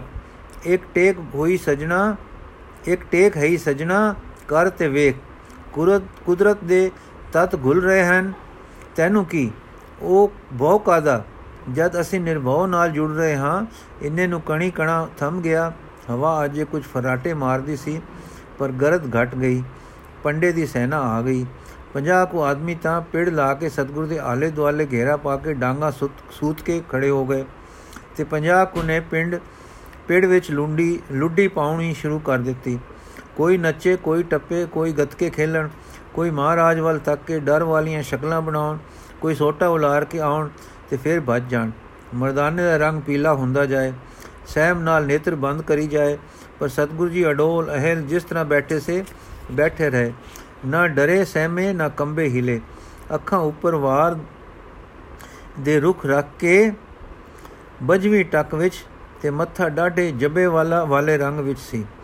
ਗਤਕੇ ਬਾਜ ਗਤਕਾ ਖੇਡ ਕੇ, ਗਤਕਾ ਉਲਾਰ ਕੇ ਆਵੇ ਕਿ ਮਾਨੋ ਮਾਰਦਾ ਹੈ, ਪਰ ਫਿਰ ਪੈਂਟੜਾ ਬਦਲ ਕੇ ਚਲਾ ਜਾਵੇ। ਜਾਵੇ ਤਾਂ ਐਉਂ ਜਿਕੂ ਇੱਕ ਖੇਲ ਕਰਕੇ ਆਪਣੀ ਅਟਖੇਲੀ ਅਦਾ ਵਿੱਚ ਗਿਆ ਹੈ, ਪਰ ਦਿਲੋਂ ਮਹਾਰਾਜ ਨਾਲ ਅੱਖ ਮੇਲ ਕੇ ਇੱਕ ਕੰਬਾ ਖਾ ਕੇ ਜਾਵੇ ਔਰ ਸਰੀਰ ਵਿੱਚ ਝੁੰਝੁਣੀ ਖਾ ਜਾਵੇ। ਹੁਣ ਕੁਝ ਗਤਕੇਬਾਜ਼ ਬਲਦੇ ਮੁਆਤਿਆਂ ਦੇ ਗਤਕੇ ਖੇਡਣ ਲੱਗੇ ਤੇ ਉਸੇ ਤਰ੍ਹਾਂ ਉਲਰ ਕੇ ਆਉਣ, ਪਰ ਉਸੇ ਤਰ੍ਹਾਂ ਆਪਣੇ ਕਲੇਜੇ ਵਿੱਚ ਧੜਕਾ ਖਾ ਕੇ ਪਿੱਛੇ ਹਟਣ। ਫਿਰ ਕੁਝ ਤਲਵਾਰੀਏ ਤਲਵਰੀਏ ਲੱਗੇ ਖੇਡਾਂ ਕਰਨ ਅਰ ਚਮਕਦੀ ਤਲਵਾਰ ਧੂਈ ਭਈਆਂ ਜਈਆਂ ਲੈ ਕੇ ਲੈ ਲੈ ਕੇ ਆ ਪੈਣ। ਇਸ ਵੇਲੇ ਮਰਦਾਨਾ ਮੂੰਹ ਕੱਜ ਕੇ ਲੰਮਾ ਪੈ ਗਿਆ। ਮਹਾਰਾਜ ਨੇ ਕਿਹਾ, ਉਠ ਰਬਾਬ, ਵਜਾ ਕੇ ਬਾਣੀ ਆਈ ਹੈ। ਮਰਦਾਨਾ ਉਠਿਆ, ਅੰਗਾਂ ਵਿੱਚ ਕੋਈ ਬਿਜਲੀ ਦੀ ਰੋਹ ਫਿਰ ਗਈ। ਗਈ ਦੀ ਮਾਲੂਮੀ ਦਿੱਤੀ। ਤੇ ਸਾਵਧਾਨ ਹੋ ਕੇ ਸੁਰ ਵਿਛੇੜ ਬੈਠਾ ਗੌੜੀ ਦੀ। ਤਦ ਸ੍ਰੀ ਸਤਗੁਰੂ ਜੀ ਨੇ ਦੇ ਦੇਵੀ ਗਲੇ ਤੋਂ ਇੱਕ ਡਾਢੇ ਬਲਕਾਰ ਵਾਲੀ ਮੇਘ ਸਮਾਨ ਗਰਜ ਭਰੀ ਧੁਨ ਉੱਠੀ। ਡਰ ਘਰ ਘਰ, ਡਰ ਡਰ ਡਰ ਜਾਏ। ਸੋ ਡਰ ਕੇ ਹਾਜਤ ਡਰ ਡਰ ਪਾਏ। ਡਰ ਘਰ ਘਰ, ਡਰ ਡਰ ਡਰ ਜਾਏ। ਸੋ ਡਰ ਕੇ ਹਾਜਤ ਡਰ ਡਰ ਪਾਏ, ਤੁਧ ਬਿਨ ਦੂਜੀ ਨਾਹੀ ਜਾਏ, ਜੋ ਕਿਛ ਵਰਤੈ ਸਭ ਤੇਰੀ ਰਜਾਏ। ਡਰਿਐ ਜੇ ਡਰ ਹੋਵੇ ਹੋ ਡਰ ਡਰ ਡਰਨਾ ਮਨ ਕਾ ਸੋ ਰਹਾ ਨਾ ਜਿਉ ਮਰੈ, ਨ ਡੂਬੇ ਤਰੈ, ਜਿਨ ਕਿਛ ਕੀਆ ਸੋ ਕਿਛ ਕਰੈ। ਹੁਕਮੇ ਆਵੇ, ਹੁਕਮੇ ਜਾਏ। ਆਗੇ ਪਾਛੇ ਹੁਕਮ ਸਮਾਏ। ਇਸ ਸ਼ਬਦ ਦਾ ਉਹ ਪ੍ਰਭਾਵ ਪਿਆ ਕਿ ਸਾਰੇ ਨੱਚਣ ਟੱਪਣ ਵਾਲੇ, ਸਾਰੇ ਭੂਤ ਨਾਚ ਕਰਕੇ ਡਰ ਦਾ ਸਮਾਂ ਬੰਨ ਦੇਣ ਵਾਲੇ ਜਿੱਥੇ ਜਿੱਥੇ ਸਨ, ਖੜੇ ਹੋ ਗਏ। ਅਰ ਸ਼ਬਦ ਦੀ ਲੈ ਵਿੱਚ ਮੋਹਿਤ ਜਿਹੇ ਹੋ ਕੇ ਹਿਲਨੋਂ ਜੁਲਨੋਂ ਰਹਿ ਗਏ। ਜਿਸ ਵੇਲੇ ਤੋਂ ਇਹ ਕੋਤਕ ਵਰਤਾਏ ਜਾ ਰਹੇ ਸਨ, ਉਸ ਵੇਲੇ ਤੋਂ ਜੋਗੀ ਰਾਜ ਬ੍ਰਾਹਮਣ ਗੁਰੂ ਜੀ ਦੇ ਪਿਛਲੇ ਪਾਸੇ ਪੰਜ ਕੁ ਕਦਮ ਤੇ ਖੜਾ ਸੀ। ਜੋ ਤਾੜੀ ਉਹ ਸਵੇਰ ਵੇਲੇ ਅਸਮਾਨਾਂ ਵਿੱਚ ਲਾਇਆ ਕਰਦਾ ਸੀ, ਅੱਜ ਗੁਰੂ ਜੀ ਦੀ ਪਿੱਠ ਦੇ ਤੇ ਜਮਾਈ ਖੜਾ ਹੈ। ਰੱਬ ਜਾਣੇ ਆਪਣੇ ਅੰਦਰ ਕੀ ਸੰਕਲਪ ਕਰਕੇ ਉਹ ਧਿਆਨ ਜਮਾਈ ਖੜਾ ਹੈ, ਪਰ ਜੋ ਕੁਝ ਹੈ ਉਹ ਚੰਗਾ ਨਹੀਂ, ਦੁਪਰਿਆਰ ਦਾ ਹੈ। ਉਧਰ ਜਦੋਂ ਸ਼ਬਦ ਦੀ ਧੁਨੀ ਸਭ ਨੂੰ ਇੱਕ ਅਹਲ ਜਿਹਾ ਬਣਾ ਕੇ ਖੜਾ ਕਰ ਗਈ, ਤਾਂ ਪੰਡਾ ਆਪੇ ਅੱਗੇ ਵੱਧ ਕੇ ਆਇਆ। ਬੜੀ ਗੁਸੈਲ ਤੇ ਬਿਕਰਾਲ ਸੂਰਤ ਧਾਰੀ ਹੋਈ। ਪਰ ਜਿਉਂ-ਜਿਉਂ ਨੇੜੇ ਆਇਆ, ਕਦਮਾਂ ਦਾ ਤ੍ਰਿਖਾਪਨ ਘਟਦਾ ਗਿਆ। ਪੰਜ ਕੁ ਕਦਮਾਂ ਤੇ ਖੜੇ ਖੜੋ ਕੇ ਬੜਾ ਭੈ ਦੇਣ ਲੱਗਾ, ਪਰ ਉਸ ਦੇ ਅੰਦਰ ਐਉਂ ਪ੍ਰਤੀਤ ਹੋਵੇ ਕਿ ਜੇ ਕੋ ਕਮਜ਼ੋਰ ਕਰਨ ਵਾਲੀ ਝਰਨਾਰ ਛਿੜਦੀ ਹੈ। ਦੂਸਰੀ ਛਿਨ ਵਿੱਚ ਕੀ ਦੇਖਦਾ ਹੈ ਕਿ ਜੋਗੀ ਰਾਜ ਦੇ ਜੋ ਗੁਰੂ ਸਾਹਿਬ ਦੀ ਪਿੱਠ ਪਿੱਛੇ ਤਰਾਟਕ ਜੋੜੀ ਜੋੜੀ ਖੜਾ ਸੀ, ਅੱਖਾਂ ਦੇ ਛੱਪਰ ਡਹਿ ਪਏ ਹਨ। ਇੱਕ ਚੱਕਰ ਜਿਹਾ ਖਾਂਦਾ ਜਾਂਦਾ ਹੈ। ਲੱਤਾਂ ਲੜਖੜਾਉਂਦੀਆਂ ਹਨ ਤੇ ਇਸ ਤਰ੍ਹਾਂ ਹੁੰਦਾ ਹੁੰਦਾ ਧਰਤੀ ਤੇ ਬੈੰਦਾ ਜਾਂ ਬੈੰਦਾ ਹੈ। ਬੈੰਦਾ ਬੈੰਦਾ ਡਹਿ ਪੈਂਦਾ ਹੈ ਤੇ ਸਿਰ ਮੁੱਦੇ ਪੈ ਜਾਂਦਾ ਹੈ। ਉਹ ਐਉਂ ਬਿਲਕੁਲ ਬੇਹੋਸ਼ ਹੋ ਗਿਆ। ਇਹ ਦੇਖ ਕੇ ਪੰਡੇ ਤੇ ਇੱਕ ਹੋਰ ਸਹਿਮ ਛਾਉਂਦਾ ਹੈ ਤੇ ਅੱਗੇ ਹੋ ਕੇ ਕੁਝ ਭਰਵੀਂ ਸੁਰ ਵਿੱਚ ਆਖਦਾ ਹੈ हे ਤਪੇ, ਤੂੰ ਡਰਦਾ ਨਹੀਂ ਹੈ? ਅੱਖਾਂ ਚਮਕਾ ਕੇ ਕਿਉਂ? ਇਸ ਵੇਲੇ ਮਰਦਾਨਾ ਭੈ ਵਿੱਚੋਂ ਨਿਕਲ ਚੁੱਕਾ ਸੀ। ਉਸਨੇ ਹੁਣ ਬੜੇ ਦਿਲ ਨਾਲ ਸਾਥ ਛੇੜ ਦਿੱਤਾ ਤੇ ਸ੍ਰੀ ਗੁਰੂ ਜੀ ਨੇ ਫਿਰ ਇੱਕ ਬੜੀ ਭਰਵੀਂ ਤੇ ਮੇਘ ਸਮਾਨ ਖਿੱਚਣ ਵਾਲੀ ਸੁਰ ਵਿੱਚ ਗਾਵਿਆ ਬਹੁ ਮੁਚ ਭਾਰਾ ਵੱਡਾ ਤੋਲ ਮਨ ਮਤ ਹੌਲੀ ਬੋਲੇ ਬੋਲ ਸਿਰ ਧਰ ਚਲੀਏ ਸਈਏ ਭਾਰ ਨਦਰੀ ਕਰਮੀ ਗੁਰ ਵਿਚਾਰ ਬੈ ਬਿਨ ਕੋਏ ਨ ਲੰਘਸ ਪਾਰ ਬੈ ਬੋ ਰਾਖਿਆ ਭਾਏ ਸਵਾਰ ਰਹਾਉ ਬੈ ਤਨ ਅਗਨ ਬਖੈ ਬੈ ਨਾਲ ਬੈ ਭੋਗੜੀਏ ਸ਼ਬਦ ਸਵਾਰ। ਬੈ ਬਿਨ ਘਾੜਤ ਕਚ ਨਿਕਚ ਅੰਦਾ ਸੱਚਾ ਅੰਧੀ ਸਟ। ਬੁੱਧੀ ਬਾਜੀ ਉਪਜੈ ਚਾਓ, ਸੈਸ ਸਿਆਣਪ ਪਵੈ ਨ ਤਾਓ। ਨਾਨਕ ਮਨ ਮੁਖ ਬੋਲਣ ਵਾਓ ਅੰਦਾ ਅੱਖਰ ਵਾਓ ਦੁਆਓ। ਇਸ ਵੇ ਡਾਡਾ ਸਹਿਮਾ ਅਸਰ ਪਿਆ। ਸਾਰੇ ਲਟ ਬਾਜ ਬੈਠ ਗਏ। ਪੰਡਾ ਆਪ ਬੈਠ ਗਿਆ ਤੇ ਬੋਲਿਆ, ਤਪਾ ਜੀ, ਮੈਂ ਸੁਖ ਸਬੇਲੀ ਨਾਲ ਸੁਨਿਆ ਘਲਿਆ ਸੀ, ਆਪ ਗਏ ਨਹੀਂ। ਗੁਰੂ ਜੀ ਲੈ ਜਾਏਗਾ ਤਾਂ ਚਲੇ ਜਾਵਾਂਗੇ। ਪੰਡਾ ਕੌਣ? ਗੁਰੂ ਜੀ ਘੱਲਣ ਵਾਲਾ। ਪੰਡਾ ਡਰ ਕੇ, ਉਹ ਕੌਣ ਹੈ? ਗੁਰੂ ਜਿਸ ਤੋਂ ਸਾਰੇ ਡਰਦੇ ਹਨ ਤੇ ਜੋ ਕਿਸੇ ਤੋਂ ਨਹੀਂ ਡਰਦਾ। ਪੰਡਾ, ਉਹ ਕੌਣ ਹੈ? ਗੁਰੂ ਜੀ ਕਰਨੇ ਹਾਰ, ਕੋਤਕ ਹਾਰ। ਉਹ ਕਿੱਥੇ ਹੈ? ਗੁਰੂ ਜੀ, ਇੱਥੇ। ਦਿਸ ਗੁਰੂ ਪੰਡਾ ਦਿਸਦਾ ਨਹੀਂ। ਗੁਰੂ ਜੀ ਪਾਪੀਆਂ ਦੇ ਦਿਲਾਂ ਪਰ ਡਰ ਪਾਉਣ ਵਿੱਚ ਰੁਝ ਰਿਹਾ ਹੈ। ਪੰਡਾ ਪਾਪੀ ਕੌਣ ਹਨ? ਗੁਰੂ ਜੀ ਜੋ ਡਰਦੇ ਹਨ। ਪੰਡਾ ਡਰਦੇ ਕੌਣ ਹਨ? ਗੁਰੂ ਜੀ ਜੋ ਪਾਪੀ ਹਨ। ਪੰਡਾ ਗਲ ਟਾਲ ਕੇ, ਕੀ ਤੁਸੀਂ ਤਾਂਤਰੀ ਹੋ ਜੋ ਹਿਲੇ ਜੁਲੇ ਨਹੀਂ, ਡਰਾਂ ਤੋਂ ਡਰੇ ਨਹੀਂ ਤੇ ਡਰਾ ਰਹੇ ਹੋ? ਗੁਰੂ ਜੀ, ਮੈਂ ਨਾ ਡਰਦਾ ਹਾਂ, ਨਾ ਡਰ ਦਿੰਦਾ ਹਾਂ। ਮੈਂ ਕਰਨ ਹਾਰ ਦੇ ਭੈ ਵਿੱਚ ਹਾਂ। ਤੇ ਚਾਹੁੰਦਾ ਹਾਂ ਕਿ ਸਭ ਉਸ ਦੇ ਭੈ ਵਿੱਚ ਹੋਣ। ਉਸ ਦਾ ਭੈ ਪਾਪ ਰਹਿਤ ਕਰਦਾ ਹੈ। ਪਾਪ ਰਹਿਤ ਹੋਣਾ ਨਿਰਭੈ ਹੋਣਾ ਹੈ। ਸੋ ਉਸ ਦਾ ਭੈ ਕਰਨਾ ਨਿਰਭੈ ਹੋਣਾ ਹੈ। ਪੰਡਾ, ਭੈ ਤਾਂ ਨਿਰਬਲ ਖਾਂਦੇ ਹਨ। ਗੁਰੂ ਜੀ, ਨਿਰਬਲ ਹੈ ਉਹ ਜੋ ਸੱਚ ਤੋਂ ਪਰੇ ਜਾਂਦਾ ਹੈ। ਹਾਂ, ਨਿਰਬਲ ਉਹ ਹੈ ਜੋ ਪਾਪ ਕਰਦਾ ਹੈ। ਪਾਪ ਨਿਰਬਲਤਾਈ ਉਤਪਨ ਕਰਦਾ ਹੈ। ਨਿਰਬਲਤਾਈ ਡਰ ਨੂੰ ਵਾਜਾ ਮਾਰਦੀ ਹੈ। ਪੰਡਾ, ਤਾਂ ਤੂੰ ਨਿਸ਼ਪਾਪ ਹੈ, ਸਤਿਆਵਾਨ ਹੈ। ਜੋ ਹੁਣੇ ਮੇਰਾ ਕੁੱਤਕਾ ਪਾਰ ਕਰੇ, ਤਾਂ ਕੀ ਤੂੰ ਪਾਪੀ ਹੈ? ਗੁਰੂ ਜੀ, ਪਰ ਮਰ ਜਾਣਾ, ਹਾਰ ਜਾਣਾ ਅਪਕੀਰਤੀ ਵਿੱਚ ਆ ਜਾਣਾ, ਇਹ ਪਾਪਾਂ ਦੀਆਂ ਨਿਸ਼ਾਨੀਆਂ ਨਹੀਂ, ਨਾ ਡਰ ਜਾਣ ਦੇ ਚਿੰਨ ਹਨ। ਨਿਰਭੈ ਰਹਿਣਾ, ਹਾਂ ਅਭੈ ਹੋ ਜਾਣਾ ਅਪਜਸ ਤੋਂ ਅਪਕੀਰਤੀ ਤੋਂ, ਸਰੀਰਕ ਸਰੀਰਕ ਕਸ਼ਟਾਂ ਤੋਂ, ਮੌਤ ਤੋਂ, ਇਹ ਸਤਿਆ ਦੇ ਪਿਆਰ ਨਾਲ ਹੁੰਦਾ ਹੈ। ਅਪਜਸ ਕਸ਼ਟ ਤੇ ਮੌਤ, ਪਾਪ ਦੀ ਨਿਸ਼ਾਨੀ ਨਹੀਂ, ਨਾ ਭੈ ਦੀ ਦਲੀਲ ਹਨ। ਮਰ ਜਾਏਗਾ ਸਰੀਰ, ਜਿਸ ਮਰਨਾ ਹੈ ਜ਼ਰੂਰ। ਕਸ਼ਟ ਭੋਗੇਗੀ ਦੇ ਜੋ ਨਿਤ ਭੋਗਦੀ ਹੈ। ਅਪਜਸ ਹੋਏ ਨਾਉ ਦਾ, ਜੋ ਕਦੇ ਪ੍ਰਸਿੱਧ ਨਹੀਂ ਸੀ, ਤੇ ਫਿਰ ਪ੍ਰਸਿੱਧ ਹੋ ਕੇ ਲੋਕਾਂ ਦੇ ਦਿਲਾਂ ਤੋਂ ਲੈ ਗਿਆ। ਜਸ ਦੇਣ ਵਾਲੇ ਜਸ ਮੋੜ ਕੇ ਲੈ ਗਏ। ਅਭੈ ਪਦ ਵਾਲੇ ਦਕੀ ਘਟਿਆ?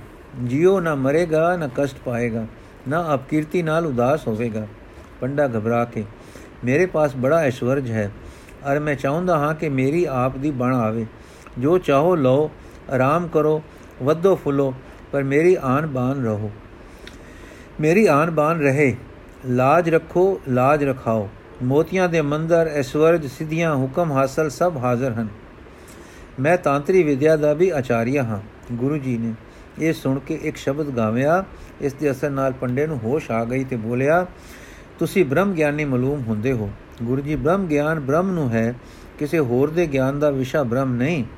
ਪੰਡਾ ਮੈਨੂੰ ਦਿਸਦਾ ਹੈ ਕਿ ਤੁਹਾਨੂੰ ਬ੍ਰਹਮ ਦਾ ਗਿਆਨ ਹੈ। ਜੇ ਬ੍ਰਹਮ ਦਾ ਗਿਆਨ ਬ੍ਰਹਮ ਬਿਨਾ ਕਿਸੇ ਨੂੰ ਨਹੀਂ, ਤਾਂ ਤੁਸੀਂ ਬ੍ਰਹਮ ਹੋ। ਕਿਉਂਕਿ ਬ੍ਰਹਮ ਗਿਆਨ ਬਿਨਾ ਤੁਸਾਂ ਵਰਗਾ ਕੋਈ ਹੋ ਨਹੀਂ ਸਕਦਾ। ਗੁਰੂ ਜੀ, ਬ੍ਰਹਮ ਅਮਿਤ ਹੈ, ਅਨੰਤ ਹੈ, ਅਨਾਦ ਹੈ। ਪੰਡਾ ਬ੍ਰਹਮ ਨਿਰਗੁਣ ਵੀ ਹੈ, ਸਰਗੁਣ ਵੀ ਹੈ। ਬ੍ਰਹਮ ਬ੍ਰਹਮ ਵੀ ਹੈ ਤੇ ਈਸ਼ਰ ਵੀ ਹੈ। ਬ੍ਰਹਮ ਗੁਪਤ ਵੀ ਹੈ ਤੇ ਪ੍ਰਗਟ ਵੀ। ਈਸ਼ਰ ਵਿਦੇ ਵੀ ਹੈ ਦੇ ਵੀ ਧਾਰਦਾ ਹੈ ਤੇ ਤੂੰ ਦੇ ਧਾਰੀ ਬ੍ਰਹਮ ਹੈ। ਗੁਰੂ ਜੀ, ਦੇ ਇੱਕ ਦੇਸੀ ਹੈ, ਬ੍ਰਹਮ ਸਰਬ ਦੇਸ਼ੀ ਹੈ। ਪੰਡਾ ਖਿਸਿਆ ਕੇ, ਤੇਰੇ ਵਿੱਚ ਬ੍ਰਹਮਤਰ ਪੂਰਨ ਹੈ, ਜਿਵੇਂ ਲੋਹੇ ਵਿੱਚ ਅਗਨੀ ਦਾ ਪ੍ਰਵੇਸ਼। ਹਾਂ, ਮੈਨੂੰ ਦਿਸਿਆ ਹੈ ਨੂਰ, ਤੇਰੇ ਪਿੱਛੇ ਇੱਕ ਬ੍ਰਾਹਮਣ ਮਰ ਰਿਹਾ ਹੈ, ਇਸ ਦੀ ਹਤਿਆ ਕਿਸ ਨੂੰ? ਗੁਰੂ ਜੀ, ਜਿਸ ਨੂੰ, ਜਿਸ ਨੇ ਇਸ ਨੂੰ ਮਗਨ ਮਾਰਨ ਗਲਿਆ, ਉਸ ਦੇ ਸਿਰ ਇਸ ਦੇ ਮਰਨ ਦੀ ਹਤਿਆ। ਮੈਂ ਮਰਨ ਮਾਰਨ ਵਿੱਚ ਨਹੀਂ, ਮੈਂ ਵੈਰ ਮੋਹ ਵਿੱਚ ਨਹੀਂ, ਮੈਂ ਆਪਣੇ ਪਿਆਰੇ ਦੇ ਰੰਗ ਵਿੱਚ ਟੁਰ ਰਿਹਾ ਹਾਂ, ਟੁਰ ਰਿਹਾ ਬੈਠ ਰਿਹਾ, ਲੇਟ ਰਿਹਾ, ਹੱਸ ਰਿਹਾ, ਖਾ ਰਿਹਾ ਤੇ ਸੌ ਰਿਹਾ ਹਾਂ। ਨਾ ਅੱਖਾਂ ਮੀਟ ਕੇ ਫਿਰ ਖੋਲ ਕੇ ਮੇਰ ਗੁਰੂ ਜੀ ਹਾਂ ਮੇਰ ਰੱਬ ਦੇ ਘਰ ਮੇਰ ਰੱਬ ਦੇ ਬੰਦੇ ਘਰ ਮੇਰ ਹਾਜ਼ਰਾ ਕੋ ਮਿੱਤਰ। ਪੰਡਾ ਉੱਠ ਕੇ ਬੇਸੁੱਧ ਬ੍ਰਾਹਮਣ ਨੂੰ ਚਾ ਲਿਆਇਆ ਤੇ ਚਰਨਾ ਅੱਗੇ ਪਾ ਦਿੱਤਾ। ਜੋਗੀ ਰਾਜ ਦੀਆਂ ਅੱਖਾਂ ਤਾੜੇ ਲੱਗ ਰਹੀਆਂ ਸਨ। ਸ਼ਾਹ ਕਿਸੇ ਅਨੋਖੀ ਤਰ੍ਹਾਂ ਆ ਰਹੇ ਸਨ। ਹੱਥ ਪੈਰ ਢਿੱਲੇ ਸਟੀਜੇ ਪਏ ਸਨ। ਸਤਗੁਰੀ ਵੇਖ ਕੇ ਮੁਸਕਰਾਏ ਤੇ ਬੋਲੇ ਚਟਾਨ ਨਾਲ ਟੱਕਰ ਮਾਰਿਆ। ਆਪਣਾ ਸਿਰ ਪਾਟਦਾ ਹੈ ਖੂ ਖਟਿਆ, ਖਾਤਾ ਮਿਲਦਾ ਹੈ। ਜਾਦੂ ਕੀਤਿਆਂ ਜਾਦੂ ਪੈਂਦਾ ਹੈ। ਨਿਰਵੈਰ ਪਿਆ ਹੋ ਚਟਾਨ ਹੈ, ਨਿਰਵੈਰ ਪਿਆ ਹੈ ਚਟਾਨ ਹੈ। ਉਸ ਨੂੰ ਵੈਰ ਦੀ ਟੱਕਰ ਮਾਰਿਆ, ਆਪਣਾ ਸਿਰ ਖੁੱਲਦਾ ਹੈ। ਨਿਰਵੈਰ ਇੱਕ ਬਲੋਰ ਦਾ ਚਟਾਨ ਹੈ, ਜਿਸ ਵੱਲ ਮਾਨਸਿਕ ਲਹਿਰਾਂ ਗਲੀਆਂ ਟਕਰਾ ਕੇ ਟਕਰਾ ਕੇ ਪਰਤਦੀਆਂ ਹਨ ਤੇ ਆਪਣੇ ਤੇ ਆ ਕੇ ਪੈਂਦੀਆਂ ਤੇ ਆਪੇ ਨੂੰ ਮੂਰਛਤ ਕਰਦੀਆਂ ਹਨ। ਮਾਨਸਿਕ ਬਲ, ਨਿਰਵੈਰ ਬਲ ਨਾਲ ਟਕਰਾ ਕੇ ਆਪੇ ਨੂੰ ਮਾਰਦਾ ਹੈ। ਕੌਣ ਕਿਸ ਨੂੰ ਮਾਰਦਾ ਹੈ? ਆਪਾ ਆਪੇ ਨੂੰ ਮਾਰਦਾ ਹੈ। ਆਪਾ ਸਤ ਨੂੰ ਉਲਟਾ ਕੇ, ਅਸਤ ਦੀ ਓਟ ਲੈ ਕੇ ਸਤ ਨਾਲ ਟਕਰਾਉਂਦਾ ਹੈ ਤੇ ਲੰਮੇ ਸਾਹ ਲੈਂਦਾ ਹੈ। ਹਾਂ ਮਰਦਾਨਿਆ ਬਈ, ਲਾ ਇਸ ਬ੍ਰਾਹਮਣ ਨੂੰ ਆਪਣੇ ਅਛੂਤ ਜਾਤੀ ਦੇ ਚਰਨ, ਜੋ ਕੁਲੀਨ ਮਹਾਰਿਸ਼ੀ ਦੀ ਹੋਸ਼ ਪਰਤੇ ਤੇ ਜਾਗ ਜੀ ਉੱਠੇ। ਮਰਦਾਨੇ ਨੇ ਉੱਠ ਕੇ ਹਿਲਾਇਆ, ਸਿਰ ਤੇ ਰਬਾਬ ਦੀ ਠੋਕਰ ਨਾਲ ਪਿਆਰ ਦਿੱਤਾ ਤੇ ਜੋਗੀ ਰਾਜ ਦੀਆਂ ਅੱਖਾਂ ਬੰਦ ਹੋ ਗਈਆਂ, ਸਵਾਸ ਠੀਕ ਹੋ ਗਿਆ ਤੇ ਚਿਹਰੇ ਦੀ ਕ੍ਰਾਂਤੀ ਬਦਲ ਗਈ ਤੇ ਕੋਈ ਕੱਚੀ ਘੜੀ ਵਿੱਚ ਉੱਠ ਕੇ ਬੈਠ ਗਿਆ। ਇਹ ਕ੍ਰਿਸ਼ਮਾ ਵੇਖ ਕੇ ਪੰਡੇ ਦਾ ਚਿਹਰਾ, ਪੰਡੇ ਦਾ ਹਿਰਦਾ ਹੁਣ ਸਾਰਾ ਬਦਲ ਗਿਆ। ਇਸ ਦਾ ਅਸਰ ਉਸ ਦੇ ਡੂੰਘੇ ਅੰਦਰ ਗਿਆ ਕਿ ਇਹ ਜ਼ਰੂਰ ਮਹਾਪੁਰਖ ਹੈ। ਇਸ ਵਿੱਚ ਮਹਾਨ ਸ਼ਕਤੀ ਹੈ, ਜਿਸ ਤੋਂ ਬੇਸੁੱਧ ਕਰਕੇ ਸੱਟ ਦੇਣ ਵਾਲਾ ਅਸਰ ਪਾਉਂਦਾ ਪਾਉਂਦਾ ਬ੍ਰਹਮਣ ਆਪ ਬੇਸੁੱਧ ਹੋ ਕੇ ਮਰ ਚੱਲਿਆ ਸੀ। ਇਸ ਵਿੱਚ ਫਿਰ ਕਿੱਡੀ ਤਾਕਤ ਹੈ ਕਿ ਜੱਟ ਵਾਲ ਕਰ ਦਿੱਤਾ ਹੈ ਸੋ ਫਿਰ ਇਹ ਫਿਰ ਬਖਸ਼ਿਸ਼ ਦਾ ਸਮੁੰਦਰ ਹੈ, ਸ਼ਾਂਤੀ ਦਾ ਭੰਡਾਰ ਹੈ, ਫਿਰ ਅਭੈ ਹੈ। ਗੱਲ ਕਰਦਾ ਹੈ ਤਾਂ ਪੰਡਤਾਈ ਤੇ ਵਿਦਵਤਾ ਮਾਤ ਪੈਂਦੀਆਂ ਹਨ। ਸੱਚਮੁੱਚ ਇਹ ਅਵਤਾਰ ਹੈ। ਅਵਤਾਰ ਤੋਂ ਘੱਟ ਕਿਸੇ ਵਿੱਚ ਇਹ ਗੁਣ ਨਹੀਂ ਹੋ ਸਕਦੇ। ਹੁਣ ਸ਼ਰਨ ਲੈਣੀ ਹੀ ਠੀਕ ਹੈ। ਪੰਡਾ ਮਹਾਰਾਜ, ਮੇਰਾ ਉਧਾਰ ਕਿਕੂ? ਗੁਰੂ ਜੀ ਕੁਲਛਣ ਛੜਿਆ ਪੰਡਾ ਕੁਲਛਣ ਕੀ ਹਨ? ਗੁਰੂ ਜੀ ਅਸਤ ਤੇ ਝੂਠ। ਪੰਡਾ ਜੀ ਫੇ ਹੋਰ, ਗੁਰੂ ਜੀ ਤੇ ਵਾਹਿਗੁਰੂ ਦਾ ਸਿਮਰਨ ਹੋਵੇ, ਕੀਰਤਨ ਹੋਵੇ, ਪਰਮੇਸ਼ਰ ਦਾ ਪਿਆਰ ਧਿਆਨ ਹੋਵੇ, ਅਰਥਾਤ ਜਿੱਥੇ ਨਾਮ ਹੈ, ਉੱਥੇ ਅਦਬ ਕਰਿਆ ਕਰ, ਪਰਮੇਸ਼ਰ ਦੇ ਪਿਆਰਿਆਂ ਨੂੰ ਡਰਾਇਆ ਨਾ ਕਰ। ਪੰਡਾ ਮੇਰਾ ਉਧਾਰ, ਗੁਰੂ ਜੀ ਨਾਮ ਜਪ, ਨਾਮ ਸਿਮਰ, ਨਾਮ ਧਿਆਓ, ਨਾਮ ਵਿੱਚ ਖੇਡ, ਇਲਤਾ ਛੱਡ ਦੇ। ਪੰਡਾ ਸਤ ਬਚਨ, ਪਰ ਜੀ ਜਗਤ ਵਿੱਚ ਵਸਦਿਆਂ ਝੂਠ, ਕੁਸਤ, ਜੋਰ, ਧੱਕਾ ਇਹਨਾਂ ਗੱਲਾਂ ਦੀ ਲੋੜ ਪੈ ਜਾਂਦੀ ਹੈ। ਗੁਰੂ ਜੀ ਕਮਜ਼ੋਰ ਦਿਲਾਂ ਨੂੰ ਲੋੜ ਪੈਂਦੀ ਹੈ। ਜਾਣ ਹੈ ਪੰਡੇ ਕਿ ਹੈਂਕੜ ਵਾਲੇ ਜ਼ੋਰ ਵਾਲੇ ਨਹੀਂ ਹੁੰਦੇ। ਜ਼ੋਰ ਅੰਦਰਲੇ ਟਿਕਾਓ ਤੋਂ ਸਤ ਦੀ ਦ੍ਰਿੜਤਾ ਪਰ ਹੁੰਦਾ ਹੈ। ਡਰ ਜਾਣਾ ਵੀ ਕਮਜ਼ੋਰੀ ਹੈ, ਪਰ ਡਰਾਉਣਾ ਵੀ ਦਲੀਲ ਕਮਜ਼ੋਰੀ ਦੀ ਹੈ। ਬੜੇ ਬੜੇ ਪਾਤਸ਼ਾਹ ਜੋ ਜ਼ੋਰ ਜ਼ੁਲਮ ਕਰਦੇ ਹਨ, ਡਰਦੇ ਮਾਰੇ ਕਰਦੇ ਹਨ, ਕਿ ਮਤਾ ਸਾਨੂੰ ਕੋਈ ਮਾਰ ਨਾ ਸੁੱਟੇ। ਨਿਰਭੈ ਹੋਣਾ, ਅਭੈ ਪਦ ਤੇ ਟਿਕਣਾ, ਨਾ ਡਰਨਾ, ਨਾ ਡਰਾਉਣਾ ਇਹ ਤਾਕਤ ਹੈ ਜੋ ਸਰੀਰ, ਮਨ ਤੇ ਆਤਮਾ ਤੇ ਦੇ ਬਲੀ ਹੋਣ ਦੀ ਦਲੀਲ ਹੈ। ਮੇਰਾ ਸਿੱਖ ਨਾ ਡਰੇਗਾ, ਨਾ ਡਰਾਏਗਾ। ਮੇਰਾ ਸਿੱਖ ਆਪਣੇ ਜੀਵਨ ਦੇ ਬੇੜੇ ਨੂੰ ਸੱਚ ਦੇ ਧਰੂ ਨਿਹਾਰ ਕੁਤਬ ਨੁਮਾ ਦੀ ਸੇਧ ਤੇ ਟੋਰੇਗਾ। ਮੇਰਾ ਸਿੱਖ ਅੰਦਰੋਂ ਹਰ ਵੇਲੇ ਵਾਹਿਗੁਰੂ ਨਾਲ ਜੁੜਿਆ, ਉਸ ਸਰਬ ਸ਼ਕਤੀਮਾਨ ਦੀ ਜੀਵਨ ਰੋ ਨਾਲ ਹਰ ਵੇਲੇ ਸੁਰਜੀਤ, ਦਮ ਬਦਮ ਤਾਜ਼ਗੀ ਵਿੱਚ, ਸਦਾ ਜਾਗ ਵਿੱਚ, ਜ਼ਿੰਦਗੀ ਦੇ ਹੁਲਾਰਿਆਂ ਵਿੱਚ, ਜੀਵਨ ਕਣੀ ਨਾਲ ਦਗ ਦਗ ਕਰਦਾ, ਜਿਉਂਦਾ ਜਾਗਦਾ ਵਿਚਰੇਗਾ। ਮਹਾਰਾਜ ਦੇ ਵਾਕਾਂ ਦਾ ਅਚਰਜ ਅਸਰ ਪਿਆ। ਪੰਡਾ ਸਿੱਖ ਹੋ ਗਿਆ, ਨਾਮ ਤਰੀਕ ਹੋਇਆ। ਜੋ ਲਠਬਾਜ ਆਏ ਸਨ, ਸਾਰੇ ਸੁਣ ਰਹੇ ਸਨ, ਵੇਖ ਰਹੇ ਸਨ, ਸਾਰੇ ਸ਼ਰਧਾਵਾਨ ਹੋ ਗਏ ਤੇ ਮੱਥਾ ਟੇਕ ਕੇ ਵਿਦਾ ਹੋਏ। ਆਪਨੇ ਆਪਣਾ ਡੇਰਾ ਸਮੁੰਦਰ ਦੇ ਪਾਸੇ ਹੀ ਰੱਖਿਆ, ਜਿੱਥੇ ਇਸ ਵੇਲੇ ਤੱਕ ਗੁਰੂ ਨਾਨਕ ਸਾਹਿਬ ਜੀ ਦੀ ਬੌਲੀ ਹੈ। ਇਸ ਦਾ ਜਲ ਮਿੱਠਾ ਹੈ, ਚਾਹੇ ਸਮੁੰਦਰ ਦੇ ਨੇੜੇ ਹੈ ਤੇ ਹੋਰ ਖੂਹਾਂ ਦਾ ਜਲ ਖਾਰਾ ਹੈ। ਪੰਡੇ ਤੇ ਸੰਗਤ ਨੇ ਸ਼ਹਿਰ ਜਾਣ ਲਈ ਜ਼ੋਰ ਲਾਇਆ, ਪਰ ਮਹਾਰਾਜ ਜੀ ਨੇ ਕਿਹਾ ਕਿ ਅਜੇ ਇੱਕ ਦਿਨ ਹੁਕਮ ਇੱਥੇ ਦਾ ਹੀ ਹੈ। ਮਰਦਾਨਾ ਉਜਾੜ ਤੋਂ ਕੱਲ ਆ ਪੈ ਰਿਹਾ ਸੀ ਤੇ ਵਸਤੀ ਵਿੱਚ ਜਾਣ ਲਈ ਤਾਂਗ ਰਿਹਾ ਸੀ, ਪਰ ਮਾਲਕ ਦੀ ਰਜ਼ਾ ਵਿੱਚ ਖੁਸ਼ ਸੀ। ਆਪਣੇ ਸੰਗੀਤ ਦੇ ਰੰਗ ਵਿੱਚ ਮਗਨ ਤੇ ਉੱਚ ਉਡਾਰੀਆਂ ਵਿੱਚ ਰਹਿੰਦਾ ਸੀ। ਵਾਹਿਗੁਰੂ ਜੀ ਕਾ ਖਾਲਸਾ, ਵਾਹਿਗੁਰੂ ਜੀ ਕੀ ਅਗਲਾ ਭਾਗ ਕਸੀ ਕੱਲ ਪੜਾਂਗੇ ਜੀ। ਵਾਹਿਗੁਰੂ ਜੀ ਕਾ ਖਾਲਸਾ, ਵਾਹਿਗੁਰੂ ਜੀ ਕੀ ਫਤਿਹ।